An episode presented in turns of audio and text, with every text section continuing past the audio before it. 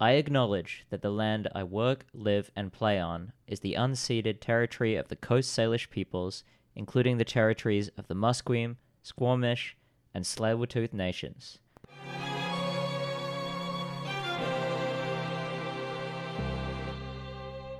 Ladies and gentlemen, from the far reaches of Kalamazoo, weighing in at 231 pounds, please give it up for your weirdo hero, your undisputed hunk of punk, the one, the only, Ravenous Randy Myers! How's that? I love. How could I not love that? How could I not love everything about that? Oh, I've been really excited to do that. Kind of a little nervous as well. Oh yeah, when it went off without a hiccup. Great, yeah. And they don't even need to know that that was our sixth take. Oh yeah, no, for, for Yeah, sure. No, for sure. I made you play it six different times though because I loved it that much. Yeah, it was like you- you're my first guest to uh, come in with a contract and say, "Look, the host needs to do this announcer voice." 100%. Yep. I had to learn like right before it started. Yeah, I made you learn my rhyme scheme. I made you. Yeah. It's what I do. So anyway, we're we're here on uh, Van X Van. I'm Doug Vandelay. Um, talking to the the man, the myth, the legend, ravenous Randy Myers. Ooh, that's. I got to live up to that now. Uh, I think I think you live up to it just fine. Oh shucks. One of the more high profile guests I've had in here, I think. Oh wow. Why don't you tell us a little bit about Ravenous Randy? Oh, okay, for sure. Um, I'm a professional wrestler, and I have been for the last 19 years of my existence, which is more than half of my life.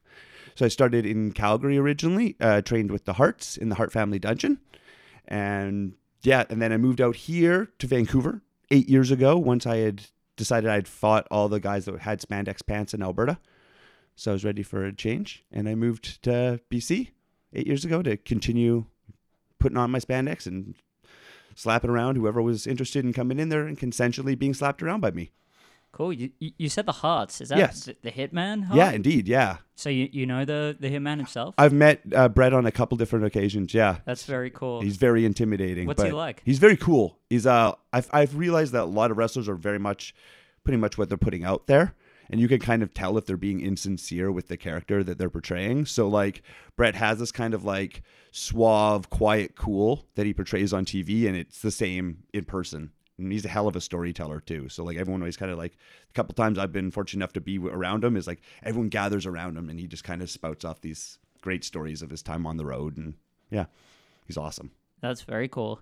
So do you, do you think that w- with people like that, the character uh, comes out from their personality, or playing the character then bleeds back into it? Oh, that's yeah. Is it is it life imitating art or art imitating life? I think I've, from my own experience, it's kind of a little bit of both.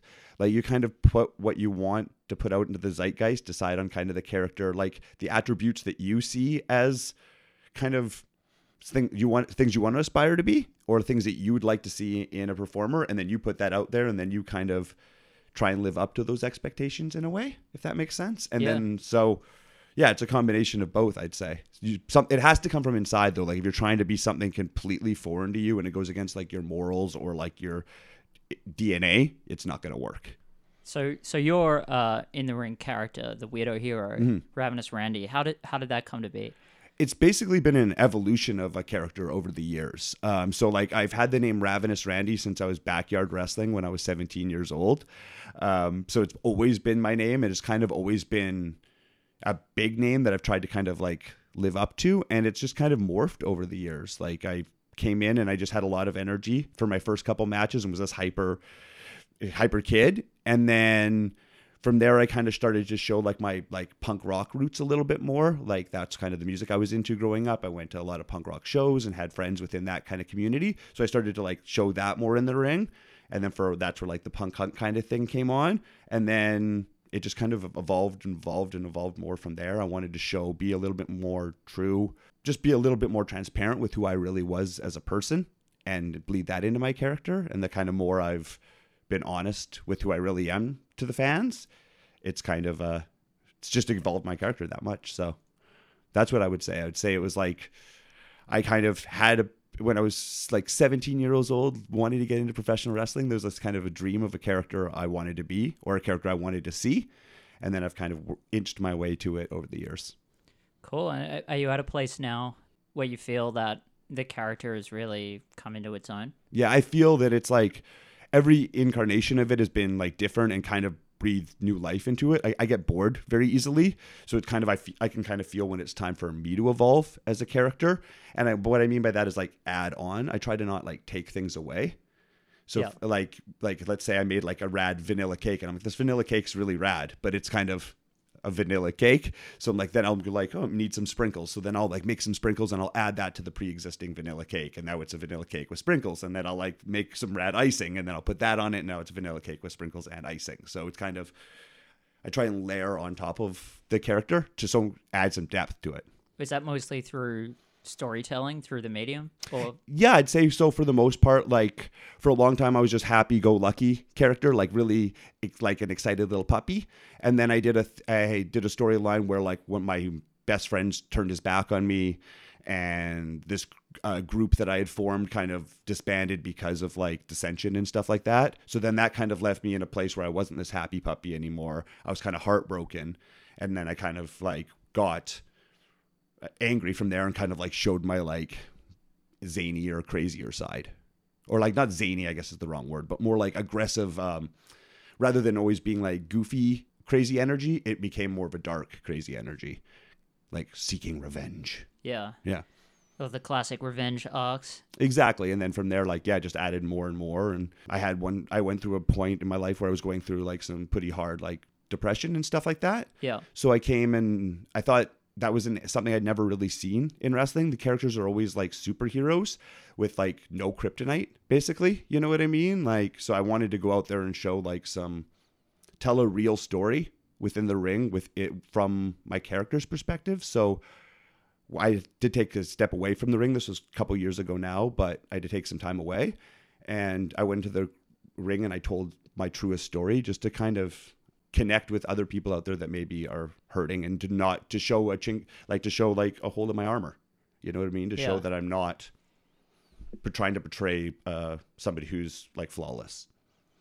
That's really interesting. When you said that uh, that these wrestling characters, these superheroes, not having kryptonite, I was racking my brain trying to think of one, mm, yeah.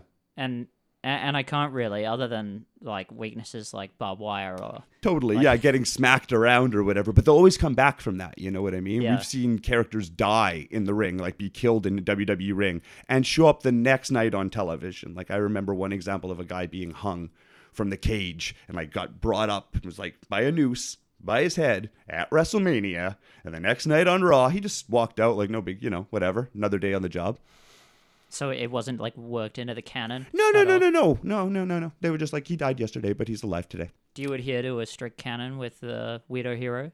Yeah, I try my best to. Yeah, like um, I did a thing where like I eventually I I did a thing where I turned bad for a while, and I did the betrayal thing and turned my back on my best friend. And now that I'm back to the good side, I um, and I'm supposed to have a match with him coming up. Uh, I have to earn his respect back. It's not just he's not just gonna team with me after I've turned my back on him. You know what I mean? So Yeah. I've got to work my way back into his good books. Who are the big heels in the ECCW? ECCW, okay, it's always like fluctuating. We got, like depends what you're looking for. Like Tony Baroni is uh, your kind of your classic greasy uh, kind of heel. So he's the guy that's more likely going to like steal your drink at the bar than he's going to necessarily punch you out or something like that. Um, who else have we got? So he's a little bit more, yeah, like you kind of love to hate him. Um, right now, like my biggest foe, again, I don't know why I trust these people. You know, again, my friend turned their back on me. It's like, I, you think I'd learn. But Nicole Matthews is right now a thorn in my side, and she's the one who I'm taking on September, I'm going to say the wrong date, 12th. That sounds like a date. Um, September 12th at the Anvil Center for ECCW. And I'd say that she's like pound for pound a force to be reckoned with one of the best technical wrestlers i've ever seen and is gonna give me a hell of a match so i'd say she's one of the baddest mofos we got going Uh, so back to what we were talking about just before, with you having the weakness, having the kryptonite. You have that film uh, you made, the weirdo hero. yes indeed Can you tell us a little bit about that? for sure that actually came off of that speech i did in the ring so i just gone out there. The eccw had been really like generous enough to give me the like five minutes to say whatever i wanted to in the microphone.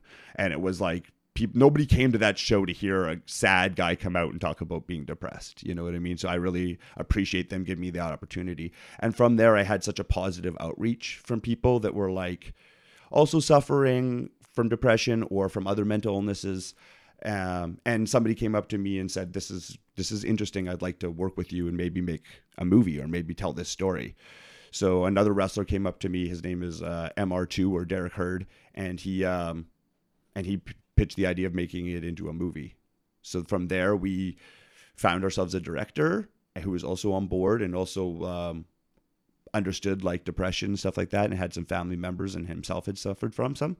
So he was willing to like back this project, and then we originally were trying to get it funded by one of like the one of those online kind of things where you send your video clip in and you hope that they'll sponsor it. And eventually we that didn't fly, so we went through Indiegogo and got enough money to fund it and yeah, made the movie. And it was a movie about basically a wrestler who made it to the top. His whole dream was to become the champion. Finally, he becomes the champion and he wakes up the next day still feeling sad and not having not feeling like the star that he would after becoming the champion. He thought that all of his woes and all of his everyday life problems would disappear once he had a shiny piece of gold around his waist. And once that happened, he was still feeling depressed. So it's the story of, yeah, kind of the story of how entertainers, maybe when we're on the stage, it's, and we are loving life and it's exciting and stuff like that. But then you go back to your kind of the, the normal life or like your standard day to day life and how that can kind of be jarring.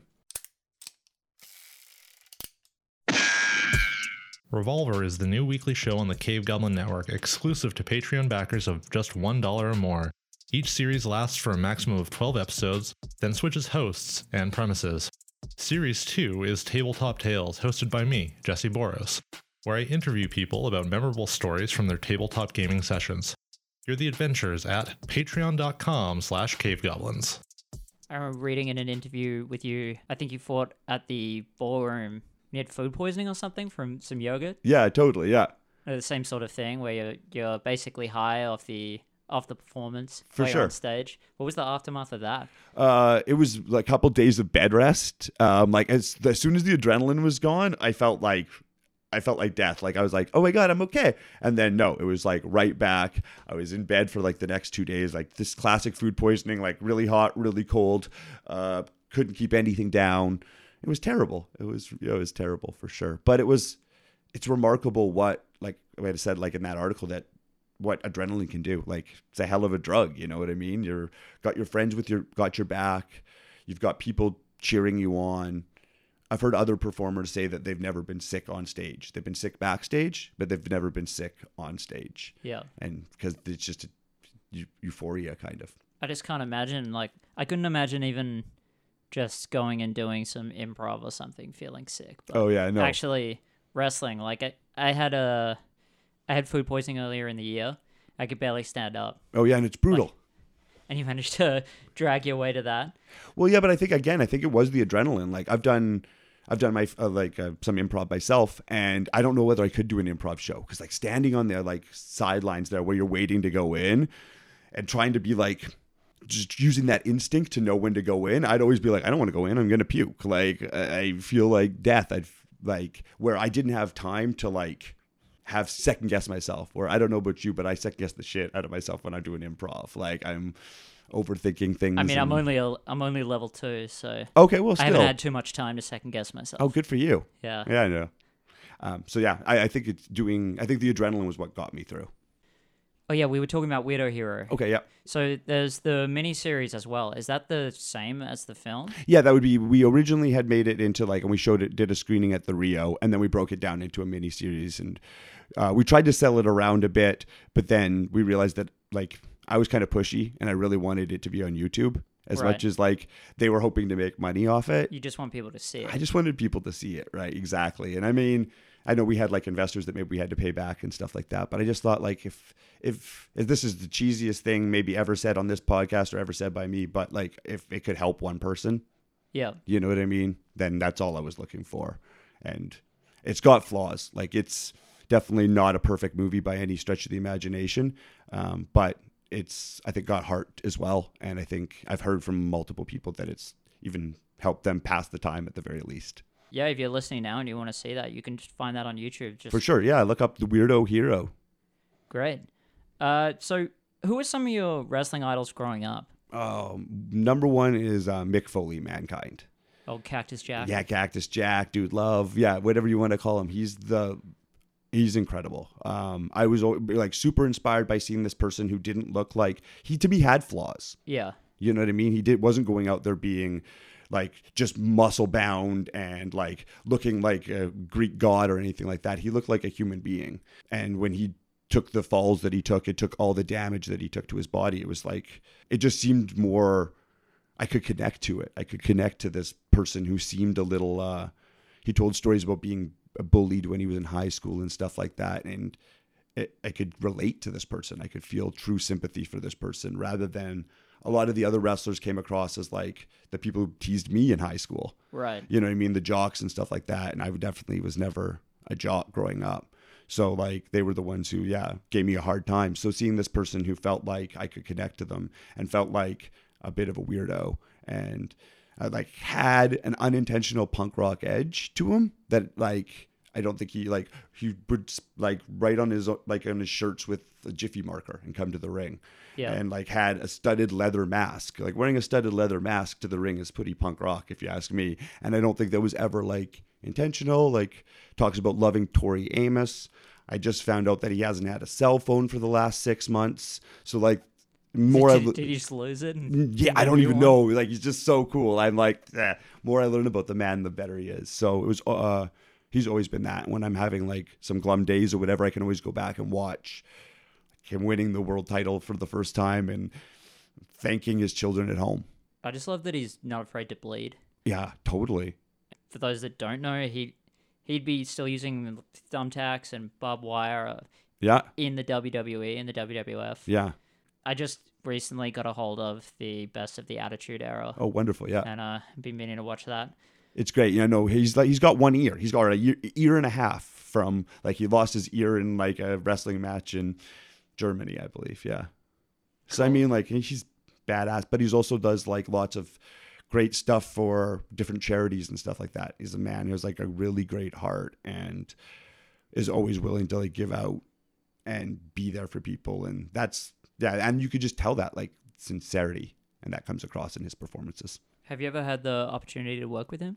Yeah, I have on a couple of occasions actually. One time he was my special guest enforcer for a wrestling match that I had in Edmonton, and yeah, um, like I say, he was everything I wanted him to be and more. They say like don't meet your heroes, and I just say make sure your heroes Mick Foley, and then meet him all the time because he's the best.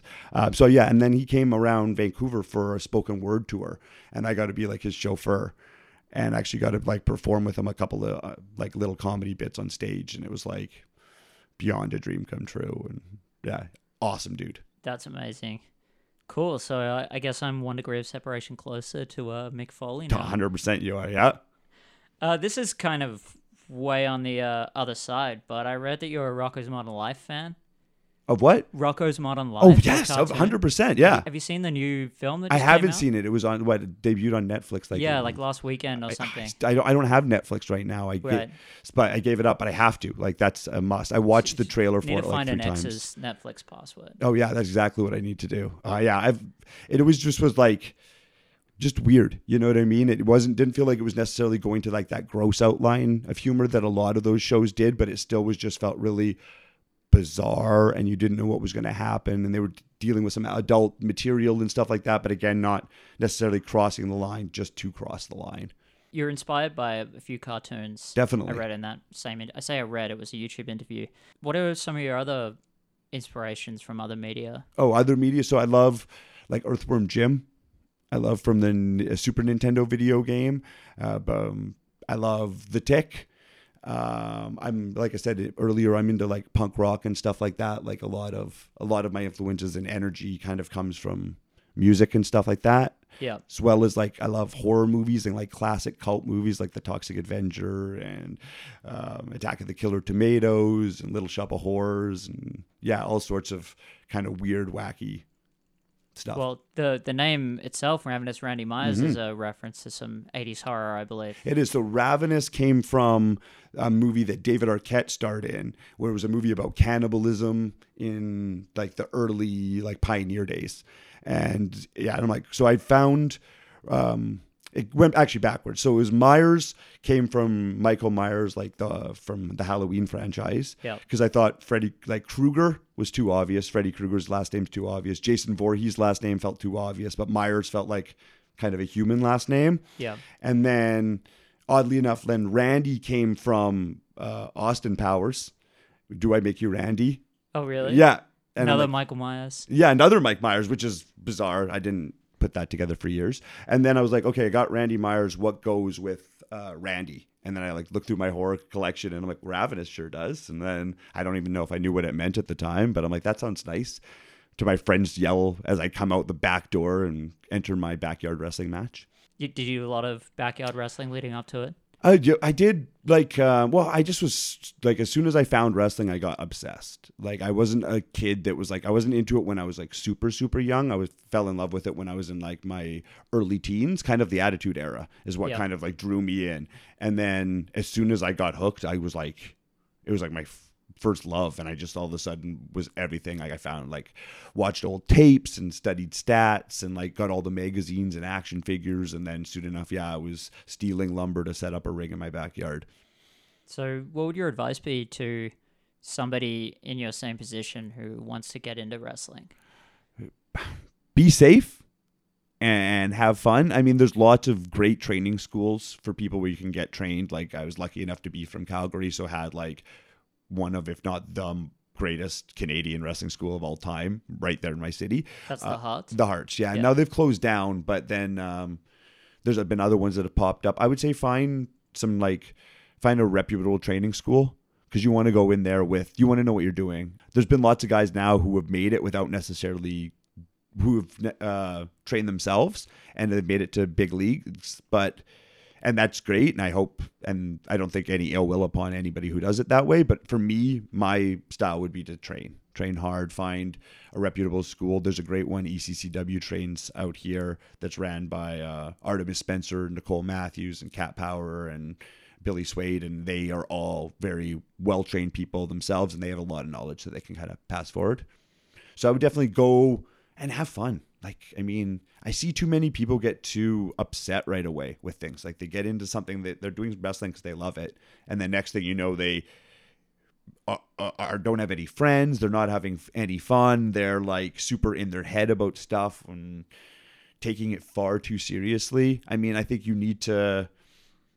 I think you need to take your training very seriously and be very dedicated because you're not gonna get too far unless you are. You've got to be dedicated. You've got to you get what you put in. But I would just say just to have fun. Remember what you're doing. Remember the fan part of you. Remember what you liked about wrestling. So, do people sometimes get wrapped up in those storylines? Yeah, or like I, I didn't I haven't won in the last four shows, or like, you know, uh, mo- every time I come out, the fans love me and they're cheering for me, but I always have to wrestle in the third match on the show, and you're like, okay, well, like if you have something to prove, or if you want to like move yourself up, then show your like worth and work harder. You know what I mean? Like it's not not everything. Nothing's going to necessarily be given to you, and you Yeah. need to sometimes prove yourself. What What's that saying? There's no no small parts, just small actors. A hundred percent, yeah. Yeah. I think there's, and I don't think everyone knows that. A lot of time, people want to steal the show. And for example, that match when I had the food poisoning, I was, we were all very happy that we were on. I think third, second or third, and that match spot had doesn't have a lot of high pressure. Like I mean, you still have to go out there and perform on a high caliber of entertainment, but it's not the main event, right? Yeah. So and it was great. It was nice to know where we were. If we'd gone out there and tried to steal the show, we would have actually just messed up at our spot. Like if you think about a background actor who's trying to get noticed and they're and then they're all they're not in the background at all and they're standing out, they're actually not doing their job very well. You know what I mean? So you, Yeah. sometimes you have to like there's an old rock quote that's know your role. It's know your role and shut your mouth, the rock would say. And I just like to drop the shut your mouth part because that seems too mean. But like the knowing your role, I think is important. I think we all have gifts that we can give to the world and we're all like have things like natural abilities, but if we try and like shove a round peg in a square hole, it's not going to fit right. You know what I mean? No matter how much you bash it in there. So like I couldn't. I, I'm pretty. I'm pretty sure I would never make a great tax accountant. I could go to the school and take all the courses and stuff like that, and I could maybe. I could learn how to do it, but would I ever be flourish at it? I don't think so. So it's important to know and that goes with where you are on the card. I know that I'm not necessarily the most serious wrestler. I know that like I bring a lot of joy and fun to my matches and there's some silliness and stuff like that. And normally the people who are the number one dude or whatever or lady or whoever person, you know what I mean, is is normally like super intense and a fighter's fighter and you know what I mean? There's like and there's an element of being kind of a blank slate that can be projected onto. as Well, Exactly. like, like uh, just off the top of my head, like John Cena. totally. He's like an everyman. Exactly. Yeah. And I and that everyman's a great way to put it. I've seen lots of everymen come in, lots of everyman characters come in and just kill it because they can the fans can just relate to them so hard. Where I don't I could never play an everyman. That's not in my genetic makeup. I could try and it wouldn't come off realistic. Uh, or I could be who I am. You know what I mean? Well, You're in the right city to be representing cross punks and weirdos. I agreed. Yeah, totally. Yeah. East Van works for me. That's why I do well at the Wise Hall. nice. I, I know what's up. Well, uh, I think that's about all we've got time for now. Thanks so much for for sure. today. Thank you so much for having me on. It was super fun talking to you. Oh, nice. Yes, yes. Um, before we wrap up, is there um anything you'd like to plug? Oh, for sure. There's um, I'd like to plug ECCW. Um, go to their Instagram and their their Twitter accounts. I'd also like to plug Defy Wrestling down in Seattle, as well as Glam Slam Wrestling. And uh, there's a big show coming up at the Rickshaw on October fourth, and it's going to be. It's called Horror on Hastings. So it's Oh, all awesome. it's horror themed. So I'm going to be in a like a Shining style match. So there's all sorts of like every match has got a different horror theme. So as we talked about, that's right up my alleyway. That's awesome. I'll have to make it out to that one. Yeah, please do. Yeah, yeah. Thanks for listening to Van X Van. You can find me on Twitter at Doug Vandelay and the show at Van X Vancast. If you enjoyed the show, please consider leaving us a review on Podchaser or iTunes. It's the best way for us to grow at no cost to you. We're also on Patreon at patreon.com forward slash cave goblins. I'm Doug Vandelay. See you next time.